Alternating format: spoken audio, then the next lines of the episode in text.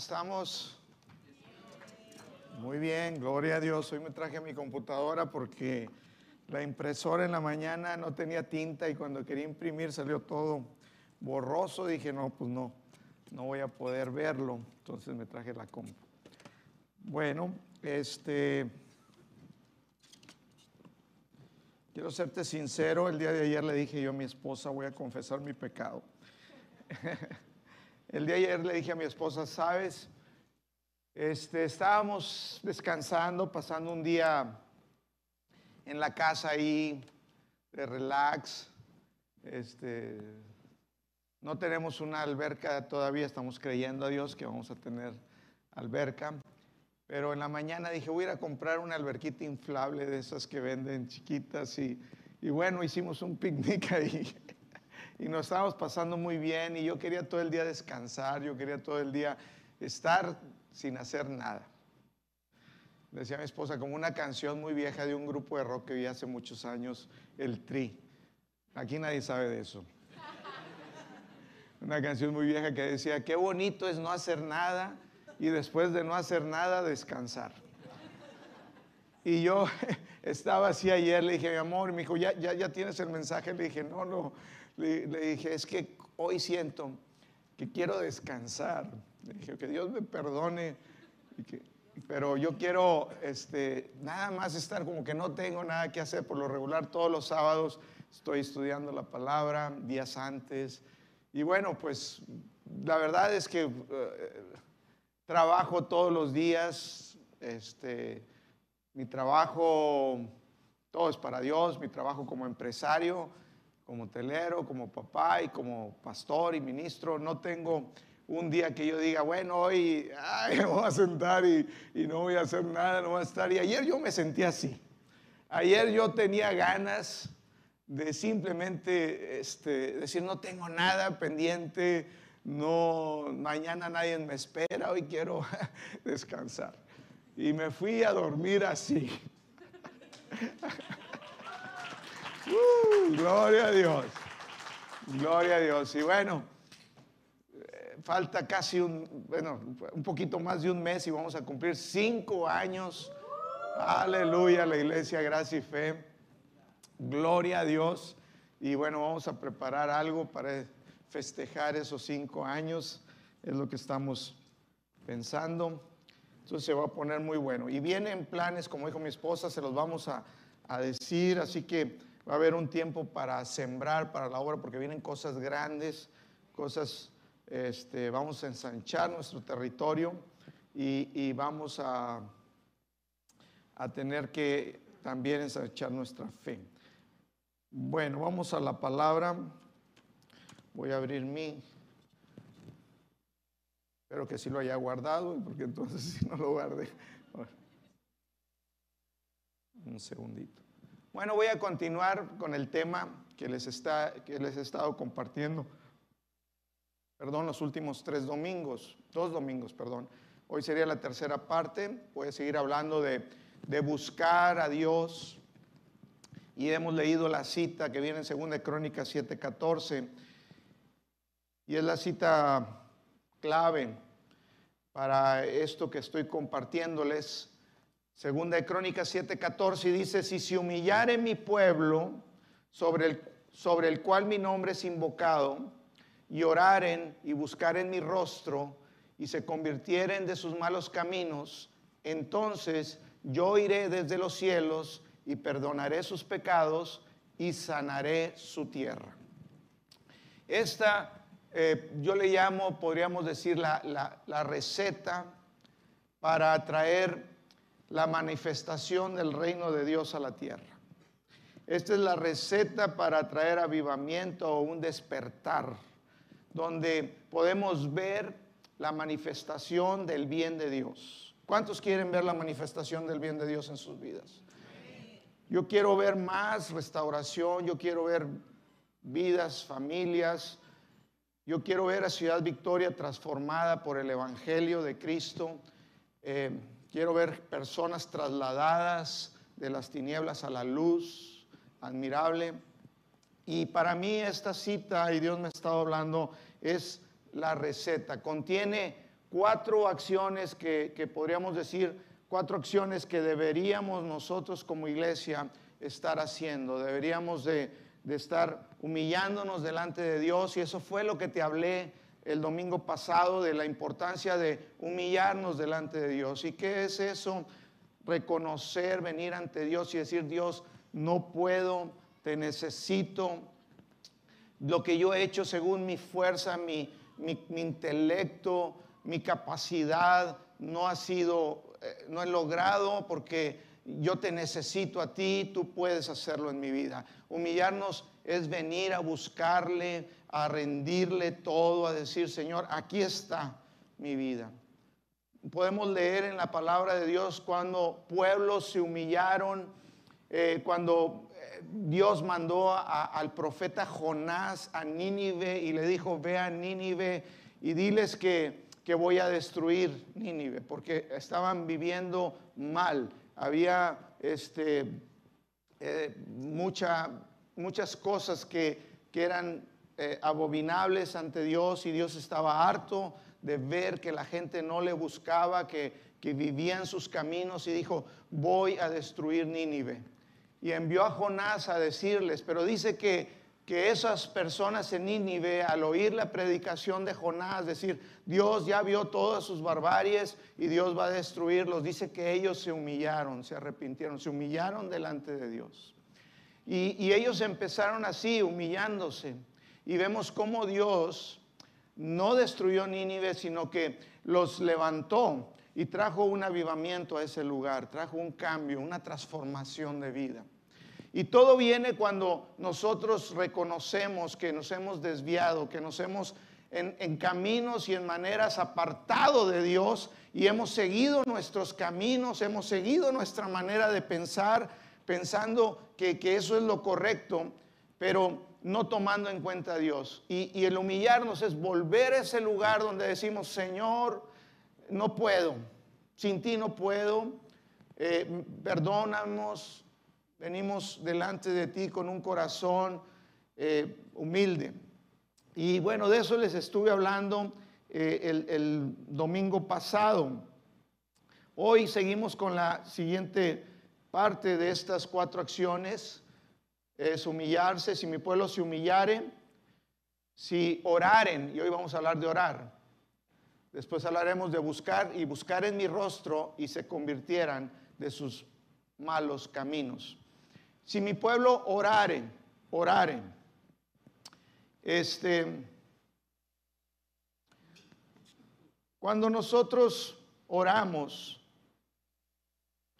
cosas suceden en lo espiritual. La oración es algo que es muy poderoso. Primera de Juan 5, 14, 15 dice, y esta es la confianza que tenemos en Él, en Dios, que si pedimos alguna cosa conforme a su voluntad, Él nos oye. Y si sabemos que Él nos oye en cualquier cosa que pidamos, sabemos que tenemos las peticiones que le hayamos hecho. Amén. Y, sabes cuál es lo que dice aquí, si oramos de acuerdo a su voluntad. Esa es una clave, es algo fundamental para que nuestras oraciones sean efectivas, para que nuestras oraciones funcionen. Dice en Santiago, capítulo 5, verso 16, dice que la oración eficaz del justo puede mucho. En el segundo eh, frase de, de esa cita dice, la oración eficaz del justo puede mucho. No es cualquier oración la que es poderosa. Es la oración eficaz. ¿Y cuál es una oración eficaz? Una oración eficaz yo le llamo, es una oración que está conforme a la voluntad de Dios. Y es bien importante que aprendamos a orar en la voluntad de Dios. Estas cuatro acciones que vienen en esta cita de humillarnos nos llevan a conocer la voluntad de Dios, que dice, si se humillara en mi pueblo, si se humillara en mis hijos, mi iglesia. Cuando nosotros comenzamos a, a, a tomar en cuenta a Dios en todo, Él comienza a mostrarnos cuál es su voluntad. Y y eso es lo que nos va a llevar a tener, a una, a tener una oración que sea eficaz. Santiago 4, del 2 al 4, dice así. Dice, codician, pero no tienen. Matan y arden de envidia y no pueden alcanzar. Combaten y luchan, pero no tienen lo que desean. Dice, porque no piden. Dice, piden y no reciben porque piden mal para gastar en sus propios deleites. Dice aquí, verso 4, oh almas adúlteras.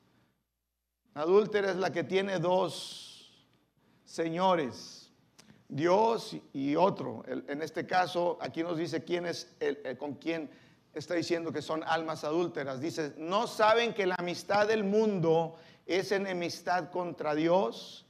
Cualquiera pues que quiera ser amigo del mundo se constituye enemigo de Dios. En otras palabras, está diciendo, ustedes piden, digo, ustedes desean, quieren, pero no obtienen, no, no logran.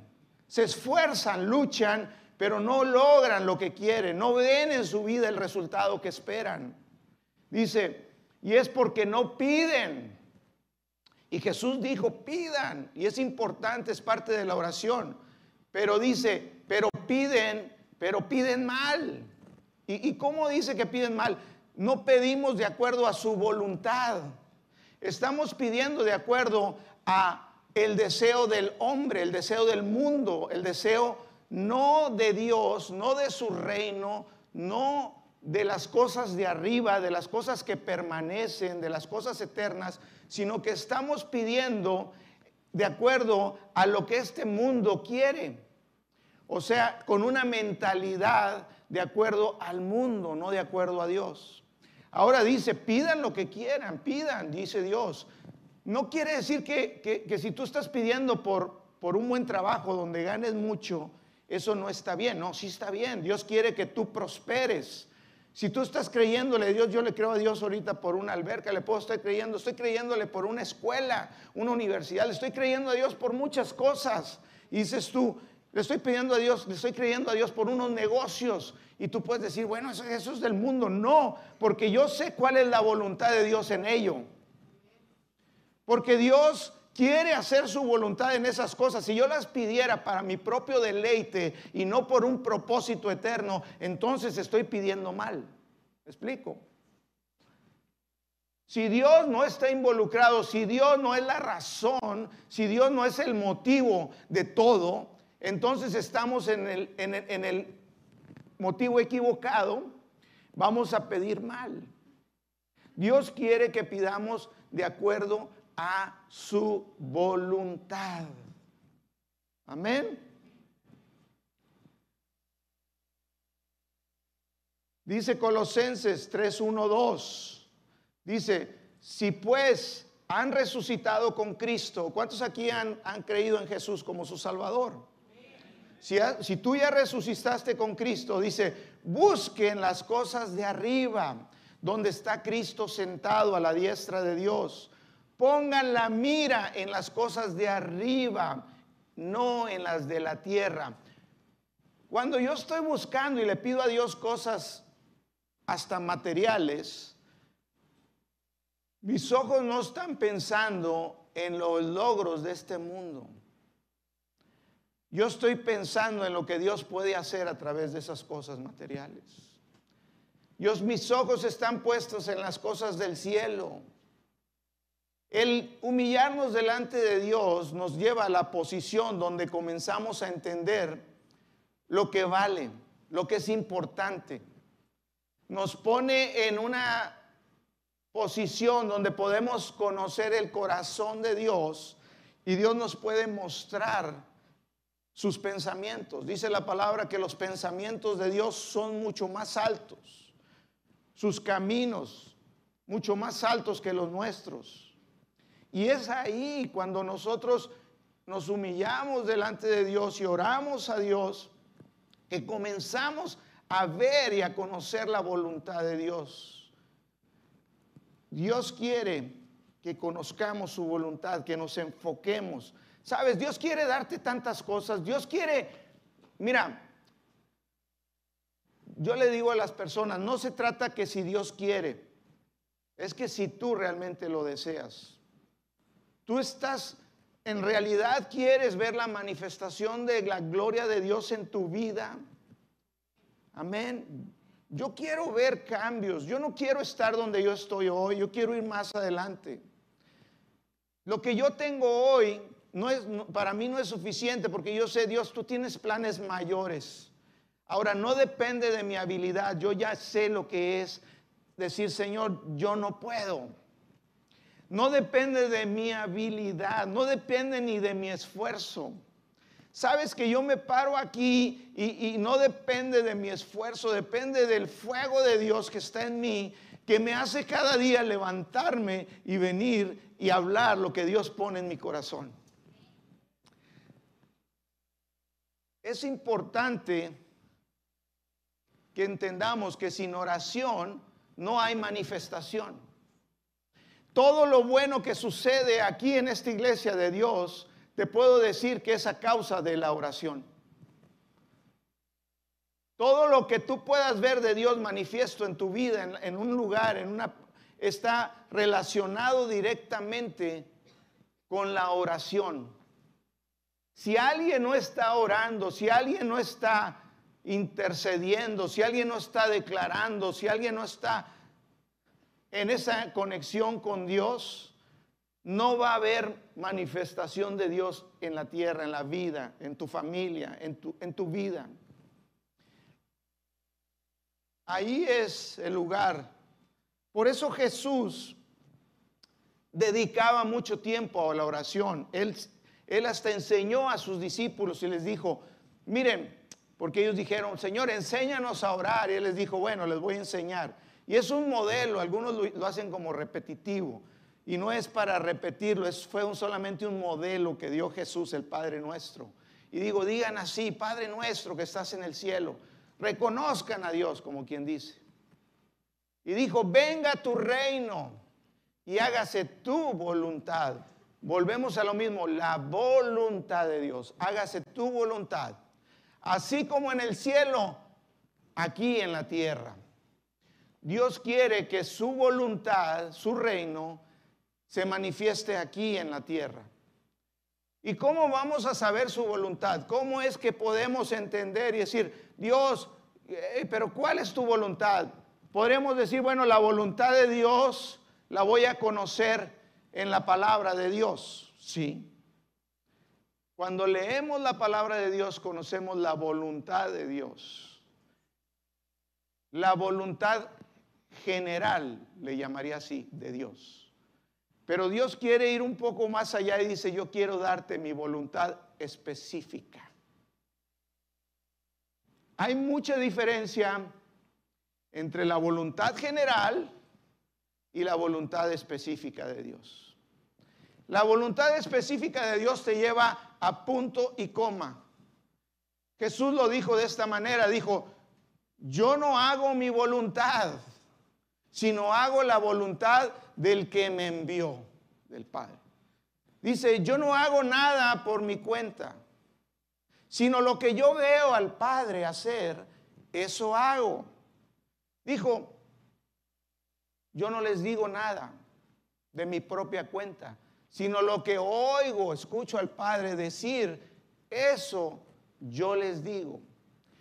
¿Cómo era que Jesús podía conocer específicamente, todo?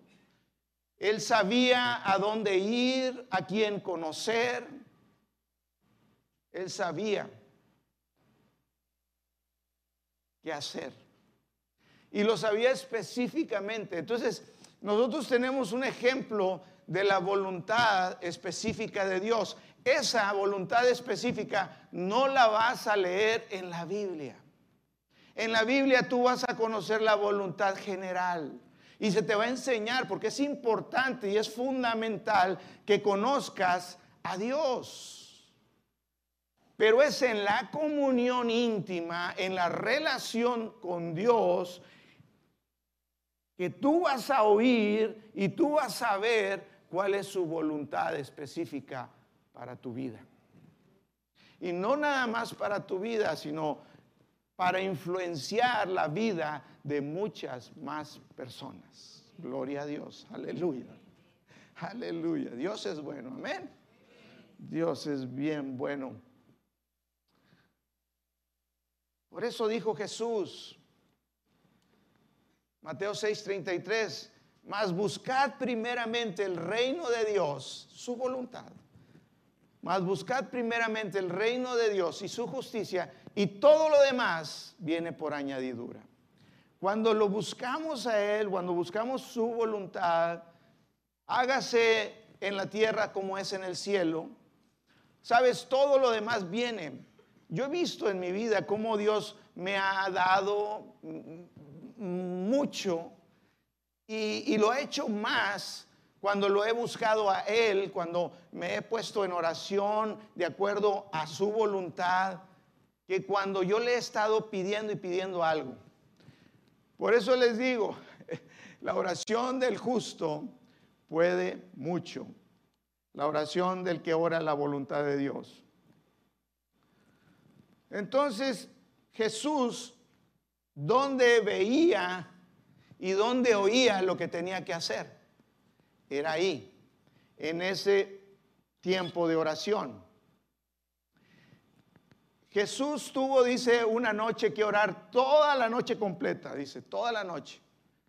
Y eso era para poder escoger a sus doce discípulos, dice la palabra. Imagínate, él estaba y decía, no quiero escoger a alguien equivocado, quiero que sea en tu voluntad. A él le tocó, le tomó toda la noche, dice, estar orando. A mí tal vez me podría tomar meses. Todavía no estoy en el nivel que Jesús estaba. Necesitamos estar en oración, en comunión con Dios para conocer con precisión su voluntad. Pero a, medida que he ido avanzando y ejercitándome en ello, yo puedo decirte que yo vengo y lo que oía el Padre es lo que te estoy diciendo hoy. ¿De dónde sale lo que te comparto? Yo te puedo decir, que es de mi comunión, porque lo que yo te digo es lo que yo ya oí a Él. Lo que te estoy hablando y te estoy enseñando es lo que en este momento y en este tiempo necesitamos escuchar tú y yo. Es lo que Dios está haciendo, es lo que Dios está preparando. Dios está preparando una tierra, el Espíritu Santo se está moviendo para lo que viene. Dice la palabra que Él nos lleva de gloria en gloria. Yo no me quiero quedar donde estaba, yo quiero ir a la siguiente gloria. En mi familia, con mis hijos, en mi, en mi trabajo empresarial, en la iglesia. Y Dios lo quiere, Dios quiere ir mucho más allá. Pero ¿dónde escuchamos? ¿Dónde sabemos la voluntad específica de Dios? Por eso yo paso tiempo orando en el Espíritu. De hecho, oro mucho en el Espíritu. Hay veces oro más en el Espíritu de lo que oro en el entendimiento. Y cuando hablo en el Espíritu es ah, orando en lenguas. Orando.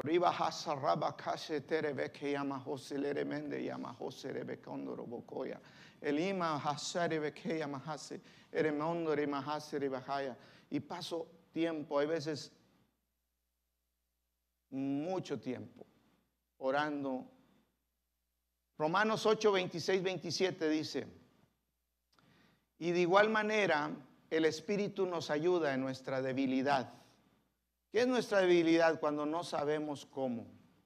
Dice, pues, ¿qué hemos de pedir como conviene? ¿O cómo hemos de pedir de acuerdo a la voluntad de Dios? No lo sabemos.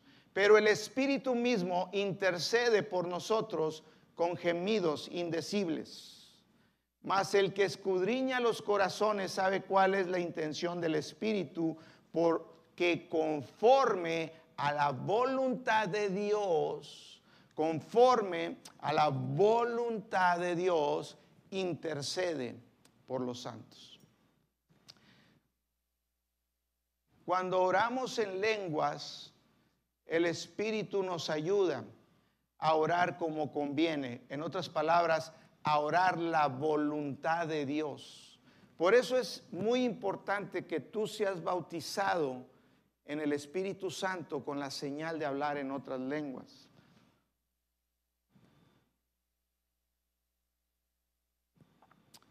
Dice en 1 Corintios 14, 2, porque el que habla en lenguas no habla a los hombres, sino a Dios, pues nadie le entiende, ni yo entiendo. Borra baja sara bakara mandere ve que llama soro bojora mandele rebe que llama hase. El erebe amahori mahaseri bahasoro bojoria. No entendí. Hay veces yo sé lo que oré por revelación, pero ahorita no te puedo decir que oré.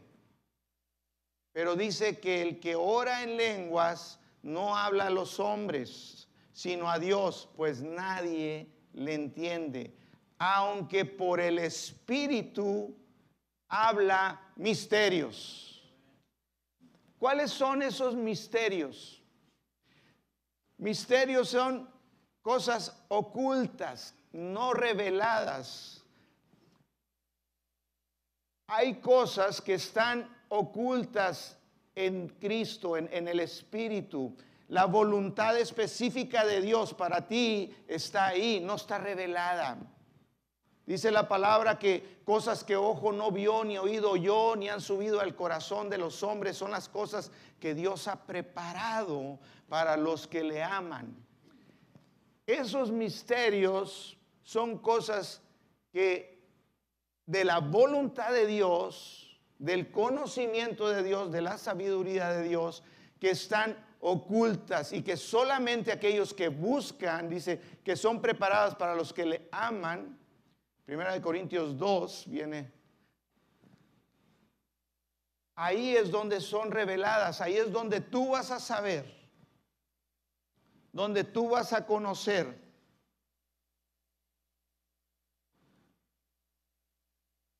Esos misterios. ¿Sabes qué es lo que tú vas a conocer en la presencia de Dios cuando oras? Planes, propósitos personas por conocer, lugares para ir y cosas por hacer. ¿Sabes que caminar con Dios de esa manera es muy emocionante?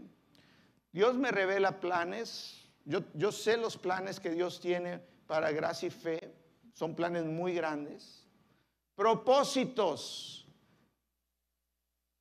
propósitos específicos en mi vida.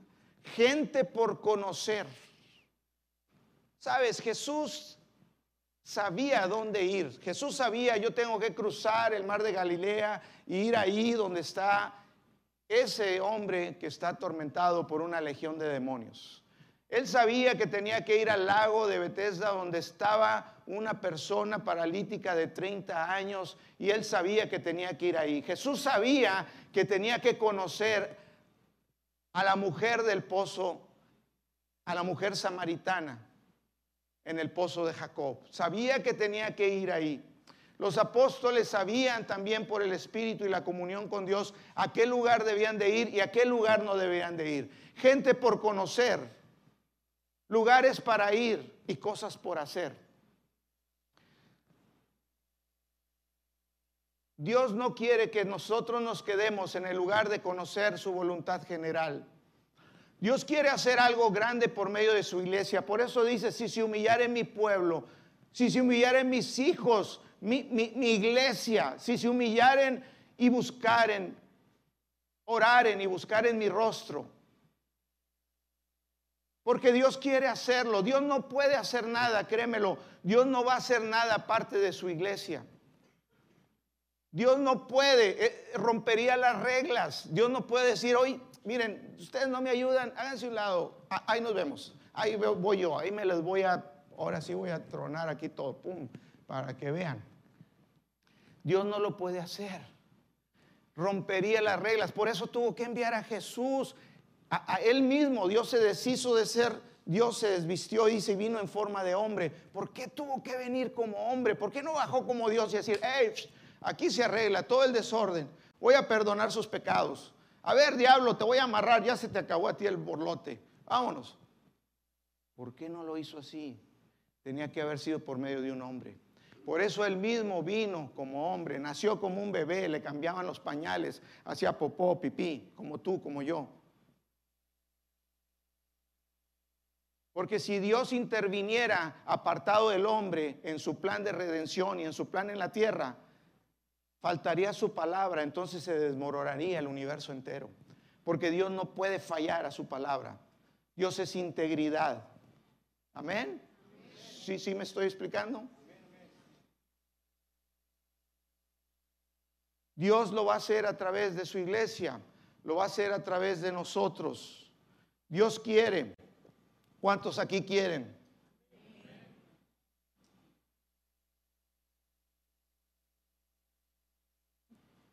Yo te voy a decir una cosa. Los hombres del Antiguo Testamento, tú puedes leer de Noé, Noé no tenía una Biblia como tú y yo la tenemos hoy. Gloria a Dios que tenemos la palabra de Dios, que es la voluntad de Dios, que lo podemos conocer. Noé no tenía una Biblia. Pero Noé tuvo una comunión con Dios. Abraham no tenía una Biblia y Dios le llamó mi amigo Abraham. Y dice que Abraham hizo lo que Dios quiso.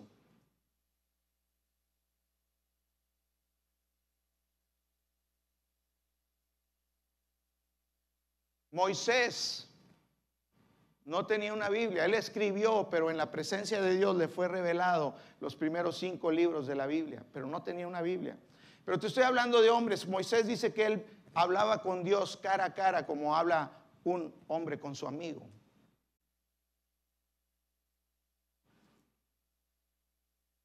Enoch, de esos tiempos antiguos, dice que Enoch caminó con Dios, anduvo con Dios, era un hombre como tú y como yo. Y Dios lo llevó y no murió. Hay dos personas en la Biblia que dice que Dios se los llevó. Dijo, ya estás aquí en la orilla del cielo, papacito, métase ya de una vez usted también. Caminaban con Dios. Ellos no tenían la Biblia. Pero ellos sabían y honraban el hablar con Dios, el conocer a Dios.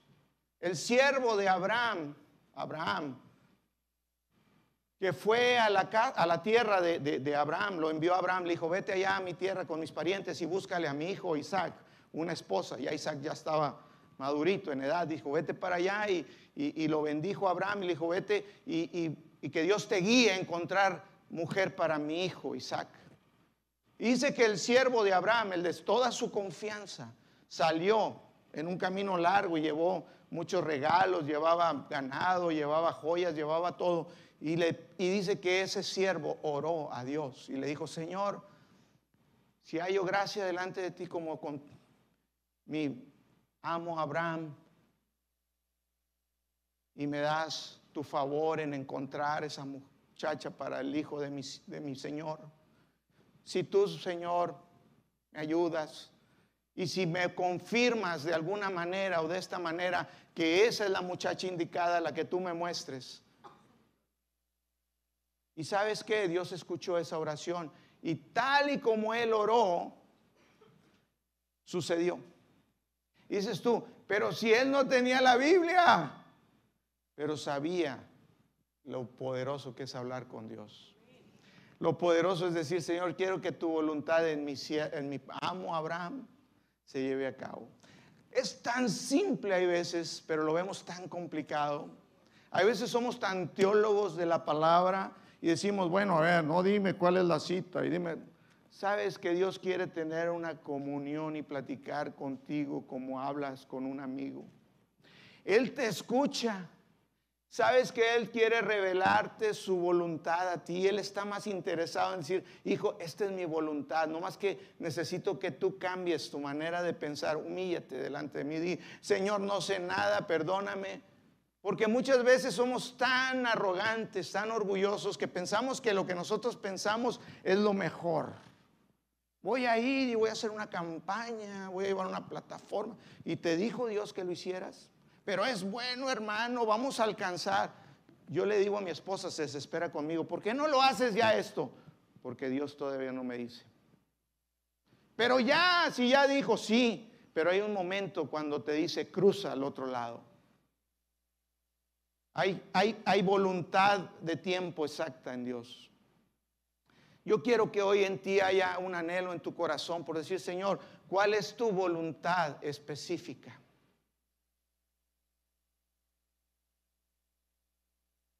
Quiero conocer, Señor, los planes, propósitos, personas por conocer, lugares para ir y cosas por hacer. Esos son los misterios ocultos.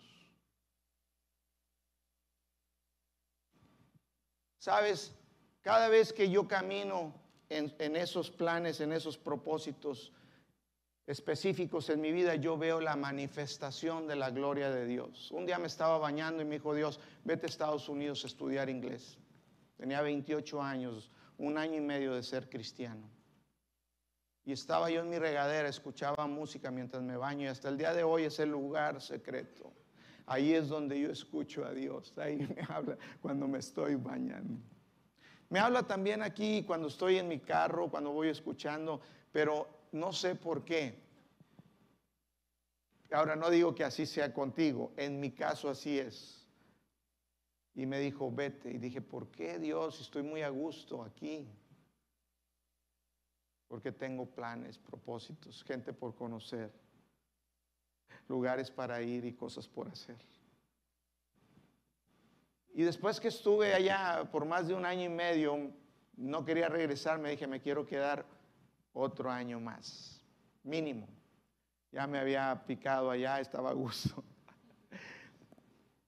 Y me dice, regrésate a México. Dije, no, Señor, ¿cómo que regrésate si apenas estoy agarrando vuelo? Tanto te pedí que quería estar aquí a gusto, que quería conocer gente, amigos, este. Y me dice, regrésate a lo mismo. Yo tengo planes, propósitos, gente por conocer. Llegué a la semana, conocí a la abuelita que está ahí. Lugares para ir y cosas por hacer. Me casé con ella a los tres meses. No la conocía. Y Dios me ha dicho, haz esto, ve allá. ¿Dónde escuchó Elías? Hace un momento habló mi esposa. ¿Dónde escuchó Elías Vete al arroyo de Querid, porque ahí te he mandado a los cuervos que te sustenten. Era un tiempo de hambruna, no llovía, no había comida, no había agua. Y le dijo al profeta Elías, vete ahí. ¿Dónde escuchó Elías eso? ¿Dónde escuchó Elías? Ve y dile al rey Acab que no va a llover en la tierra por años, por tu palabra, cuando tú lo digas. ¿Dónde escuchó eso Elías? ¿Cómo fue Elías ante el rey Acab y le dijo, rey Acab, vive Jehová mi Dios, en cuya presencia estoy? ¿Dónde escuchó Elías todo? En la presencia de Dios. Después cuando el, el arroyo se secó y le dijo, ve ahora a Sarepta de Sidón, con una viuda porque he ordenado que te sustente. ¿Cómo supo Elías ir, conocer una viuda?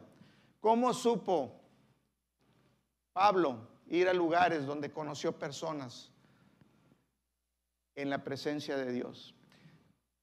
Iglesia, si nosotros nos quedamos únicamente con la voluntad general de Dios y vamos a enseñar la palabra, y vamos a estar ahí, nos vamos a perder de lo más importante e impresionante de la vida caminando con Dios. Y si tú me dices, pastor, deme otro camino, hombre, que no sea el ponerme a orar, el no ponerme así, o enséñame la Biblia, dígame, enséñame todo esto. No te lo puedo enseñar. Eso es personal. La parte más poderosa de tu vida diseñada por Dios está en ese lugar secreto. Y dices, no, no, no, pastor, no me lo ponga así, yo no quiero que, mejor enséñeme usted, dígame qué hago. Yo no te puedo decir qué vas a hacer. El único que te lo va a decir va a ser el mismo Dios a ti. Algunos me dicen, es que yo no lo escucho. Qué raro. Yo sí lo escucho y muy bien. Tendríamos que empezar entonces por humillar nuestro corazón, a lo mejor estamos resistiéndolo. Dice la palabra que Dios resiste al orgulloso, al que dice, no, yo puedo, no, no, dime. Pero dice que da gracia al humilde.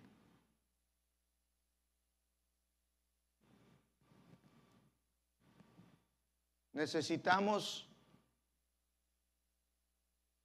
iglesia, yo vengo todos los días a la oración, todos los días, de lunes a viernes, me vas a ver aquí sentado en una silla en la esquina de este lugar, orando.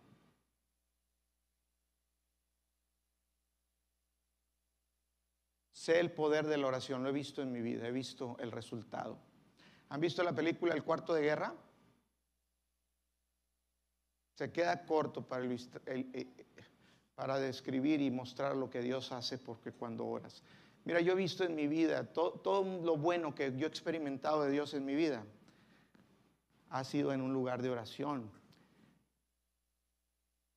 Dices, ¿por qué no me pasa a mí, pastor? ¿Por qué yo nomás oigo que, que a qué le pasó y que, wow, qué testimonio?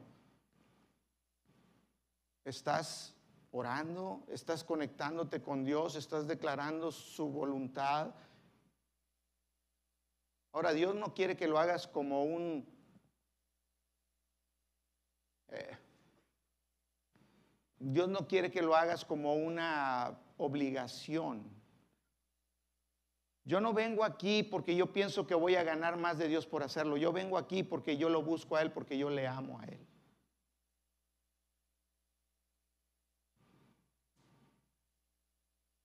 Hebreos 11:6 dice, Sin fe es imposible, imposible, imposible agradar a Dios. Porque el que se acerca a Dios, en el hebreo dice, sí, crea que Él es, que Él es Dios, que Él es el yo soy. Y que Él es galardonador o que Él va a premiar a los que le buscan.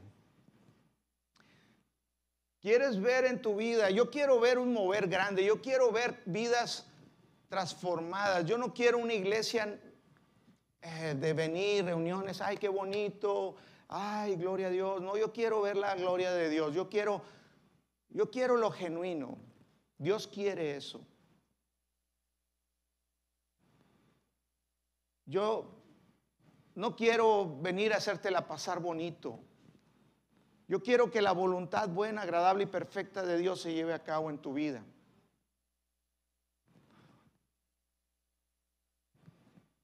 Ayer oí la voz de Dios cuando me dijo, hijo, arréglame esto. ¿Qué tan rápido eres para resolver? Muchas veces te quedas atorado en un problema porque no obedeciste lo que Dios te dijo que hicieras. El pueblo de Israel se quedó 40 años atorados en un mismo lugar dando vueltas en el desierto y no pudieron entrar porque no hicieron lo que Dios les dijo. Dijeron, no, eso no. Pusieron mil excusas que eran muy válidas, eran muy lógicas. Oye, pues es que Dios no ves que en aquel lugar hay gente de ejércitos bien preparados. Nosotros salimos de esclavos, no traemos más que palos y, ni palos.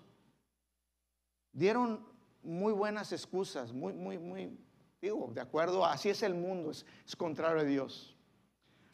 Dios habla fe, no tiene otro idioma. Todo lo que va a decir Dios lleva un reto de fe. Porque Dios no tiene otro estándar, Dios es el estándar. Su hablar y su manera de ser y caminar es fe. Y si tú piensas como el mundo, pues tienes muy buenas excusas, muy lógicas. Cualquier persona del mundo te va a decir, ah, no, eh, Kerim tiene razón, hombre, sí, tu esposa, hombre, qué bárbara. no, no es cierto, Lormita. Mejor que digan al revés.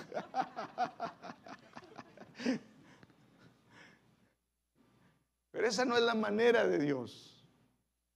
Esa no es la forma de Dios. Sus pensamientos no son como los nuestros. El reino de Dios es completamente opuesto. Si quieres saber algo, cómo es Dios, simplemente piensa lo opuesto a lo que el mundo piensa en su lógica. Las cosas de Dios, dice en, 1 Corintios capítulo 2, no me acuerdo del verso, las cosas de Dios no se pueden entender con la mente natural. Se han de discernir espiritualmente. Dice, porque el hombre natural no puede entender estas cosas. Queremos en realidad caminar con Dios, queremos en realidad en nuestras vidas ver la gloria de Dios en tu vida, en tu matrimonio, en tu familia, en tus hijos. No lo vas a hacer tú, lo va a hacer Dios. ¿Cómo lo va a hacer Dios? Cuando tú le permitas. Si se humillare mi pueblo, si oraren, si buscaren mi rostro y se arrepintieran de sus malos caminos, Él va a sanar tu tierra, Él va a sanar tu vida, tu familia. Amén. Si no fuera importante orar, Jesús no hubiera pasado tanto tiempo en oración. Les decía a sus discípulos, no pueden orar conmigo una hora. Se quedaban dormidos. Dice, la verdad, la, carne es débil. Pero tú tienes algo mayor que, que, a tu carne, tú tienes el Espíritu de Dios en ti.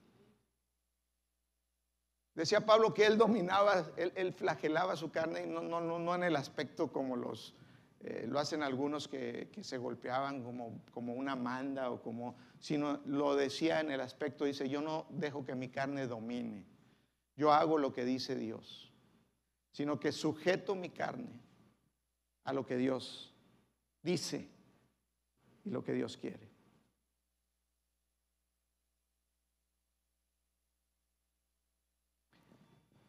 La carne se le tiene que matar. La carne no quiere agradar a Dios. La carne no quiere ni puede agradar a Dios. Si tú dices, ah, es que yo voy a sentir perdóname, pero no, no vas a sentir. Son decisiones que tú tomas. ¿A quién pones primero? Cuando nos humillamos y oramos es porque estamos poniendo a Dios primero.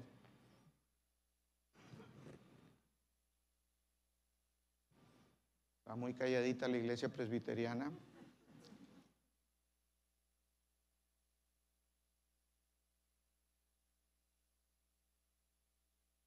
Si estos hombres de la antigüedad podían caminar con Dios, hacer su voluntad específica, y estaban bajo un pacto, es más, todavía era antes del, pacto de la ley, porque el pacto de la ley ya fue después de Moisés para acá, pero te hablé de algunos que estuvieron antes, Jacob, Abraham, Isaac, Enoch, Noé,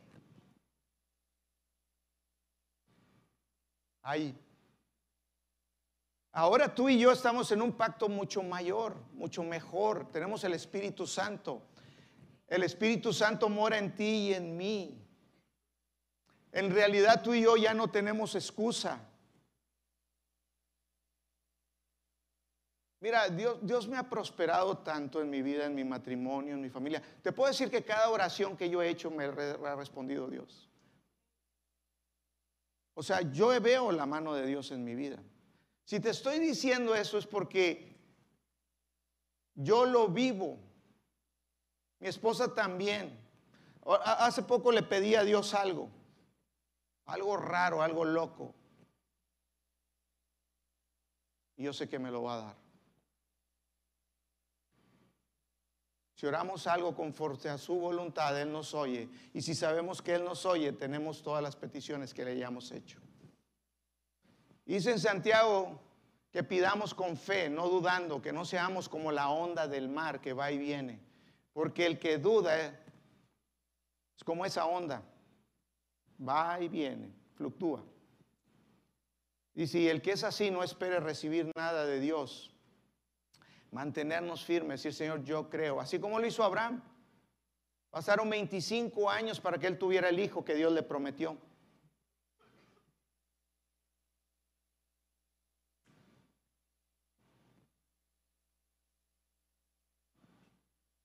Puedo decir de muchas personas que oraron, poderosas oraciones.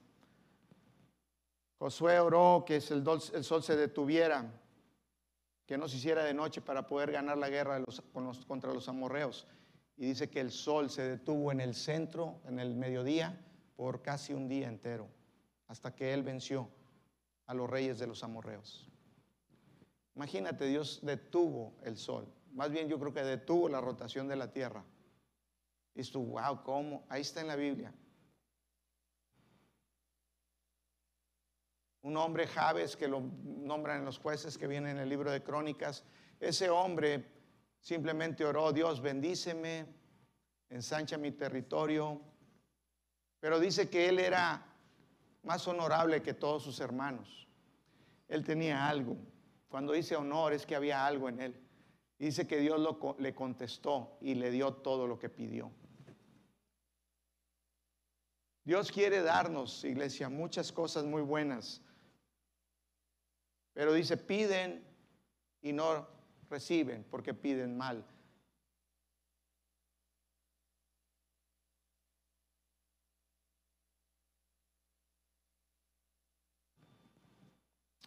Si yo no pasara tiempo y te enseñara esto que Dios me está diciendo, tú te quedas en el mismo lugar y nos quedamos que nos podemos quedar en el mismo lugar donde me dicen, "Pastor, no, me mejor dígame que que me va a ir muy bien y yo te puedo decir que te va a ir muy bien porque esa es la voluntad de Dios, pero si tú no tomas acción, si no hay acción, mira, créemelo, te puedes quedar en el mismo lugar, en la misma silla y pasar 20 años en gracia y fe. Si tú no tomas acción, ahí te quedaste, tu matrimonio se quedó ahí, tu vida se quedó ahí, tu familia se quedó ahí, tus finanzas se quedaron ahí.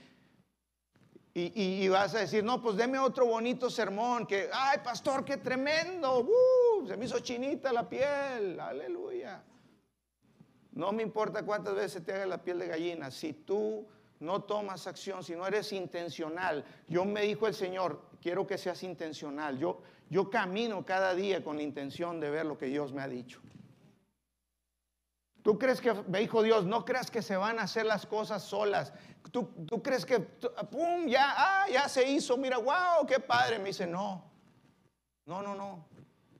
Tienes que poner acción, tienes que ser intencional. Y no es por obras, no es porque yo tenga que hacer obras o ganarme algo, porque ya todo está ganado en Cristo. Él pagó, Él nos bendijo con toda bendición.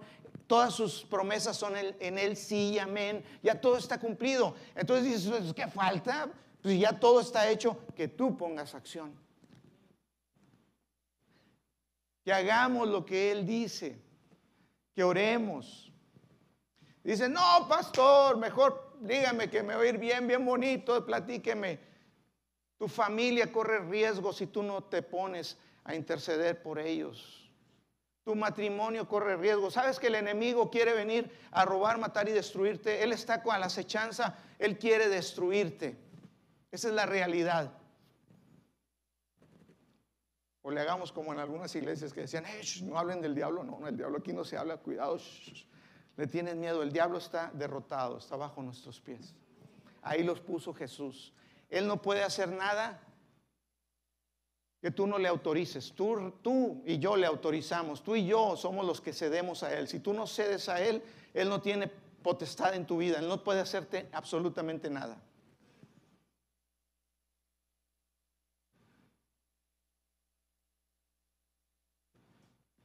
Bueno, vamos a Pónganse de pie, vamos a tocar el piano y vamos a hacer una oración. La palabra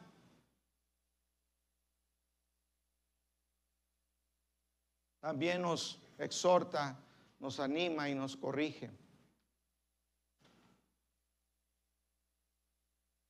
¿Cuántos quieren ver la gloria de Dios en sus vidas? ¿En realidad desean ver la gloria de Dios?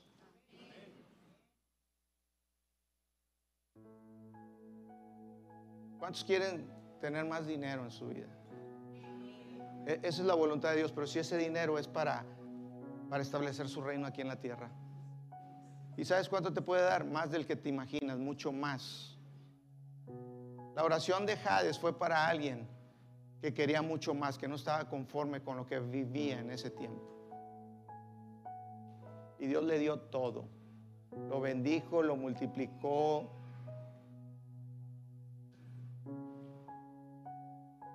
¿Quieres ser feliz?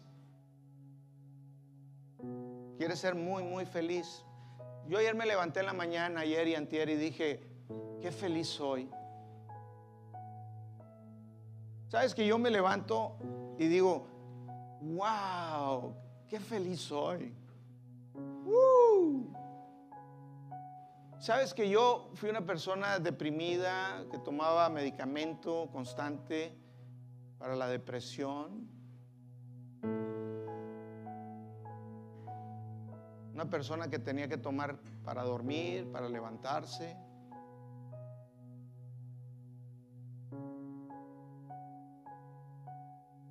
Tuve que ir a un psiquiatra. Estaba volviendo loco. Tenía espasmos en la noche en mi cama, así. No era bueno también para consumir cosas que no debo de consumir. Tal vez no, no tenía mucha madera.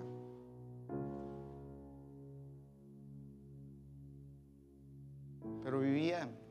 Y sabes que hoy me levanto desde que comencé a caminar con Dios diferente, me dejé de religión, me dejé de, de, y dije, voy a ser intencional en mi vida, Señor, quiero oírte, quiero caminar contigo.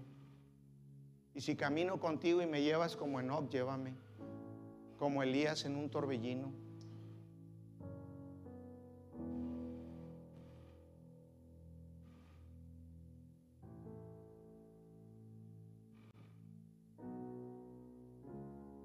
Y me levanto y digo, wow, qué feliz soy.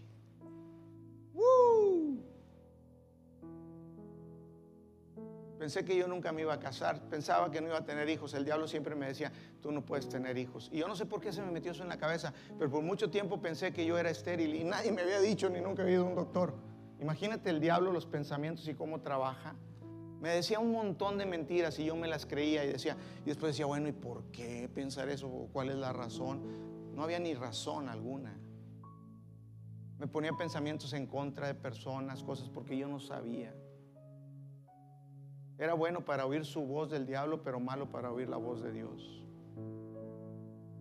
Entonces había depresión, depresión, tristeza, desánimo, Decía, es que a mí no me salen bien las cosas. Es que no.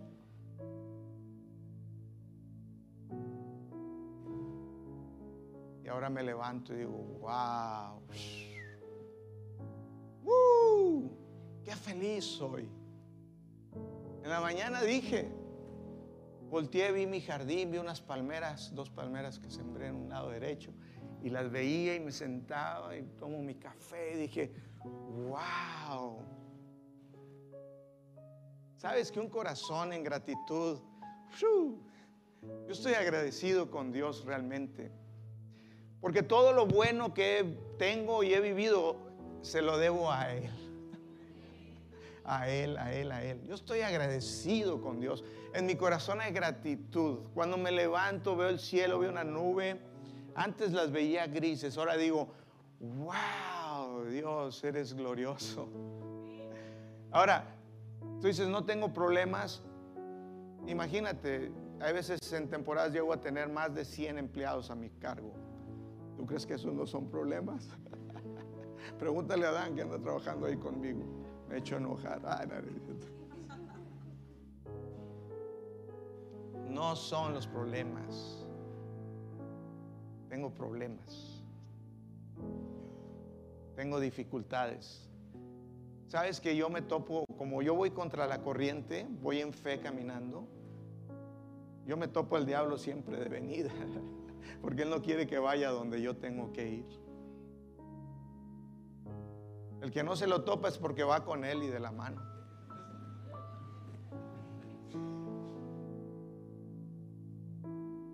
Se meten a donde él quiere que se metan y andan donde él quiere que se vayan. Pero cuando tú andas en contra de la corriente, tú te lo vas a topar. Pero sabes qué? Me río. Dios me enseñó a reírme de él. A decirle con la palabra.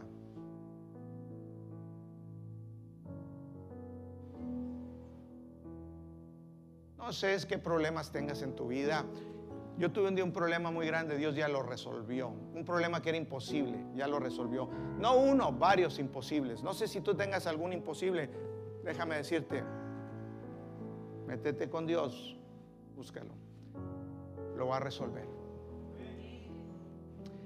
Pero si tú crees que tú estás pudiendo y tú lo separas a Dios, no te humillas delante de Él, no oras, ahí te vas a quedar un rato, síguele pedaleando a ver hasta dónde llegues. Dale, cánsate. Ya cuando te canses y ya digas, ay Señor, ya no puedo y te vengas y te humilles, ahí va a empezar tu vida. Ahí empieza la vida. Ahí empieza el poder de Dios. Gloria, gloria, gloria a Cristo. Si estás aquí en esta mañana y no conoces a Jesús como tu Salvador, déjame decirte, todos necesitamos un Salvador. Jesús vino a la tierra, dice en Juan 3:16, de tal manera amó Dios al mundo que envió a su Hijo unigénito para que todo aquel que en Él cree no se pierda, mas tenga vida eterna. Dios quiere darte vida eterna, salvación.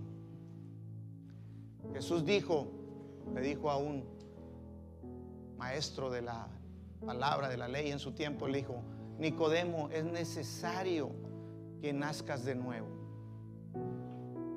Y él dijo, ¿cómo? ¿Acaso puedo ya siendo adulto entrar de nuevo al vientre de mi madre y nacer? Le dijo, no. Lo que nace de la carne, carne es. Y lo que nace del espíritu, espíritu es. Es necesario que nazcas en el espíritu. Cuando creemos en Jesús, dice la palabra, como Salvador, recibimos perdón de pecados, vida eterna y nacemos, nacemos de nuevo en el espíritu nuevas criaturas. Nuevas criaturas. Dice, las cosas viejas pasan. He aquí, todas son hechas nuevas. Dios quiere hacerte una nueva criatura y darte vida eterna. Si tú estás aquí no estás seguro, no te tienes que ir a tu casa con esa duda en tu corazón. Asegúrate de que tienes vida eterna. Asegúrate que Jesús es tu Salvador. Y que cuando dejes esta tierra, cuando dejes este cuerpo físico, vas a estar en su presencia. Así que quiero que inclinen su rostro y oren conmigo para que juntos oremos también contigo que, que no estés seguro. Asegúrate hoy. Dile a Jesús, sé mi Salvador, perdóname. Y repite después de mí estas palabras y díganlas todas juntos de manera que se puedan oír. Señor Jesús, creo en ti como el Salvador. Te doy gracias por haber muerto en la cruz por mí, por pagar mi pecado. Te doy gracias por resucitar y estar sentado a la diestra del Padre. Te pido hoy, entra en mi corazón. Te entrego mi vida. Dame vida eterna, Señor que tu espíritu entre en mí y me selle. Gracias por darme vida eterna. Gracias por hacerme una nueva creación. Amén. Amén. Si hiciste esta oración, es la decisión más importante de nuestra vida. tener a Jesús como nuestro Salvador y tener vida eterna. Si lo hiciste esta mañana de todo tu corazón, déjame decirte, tú eres de Cristo. No hay nada que te separe de su amor, tú eres de Él. Y Él de ahora en adelante va a trabajar contigo, te va a ayudar. El Espíritu Santo te va a ayudar. El Espíritu Santo te va a enseñar cosas que tú no sabías. Gracias Jesús. Pues vamos a cantar y estamos despedidos, iglesia.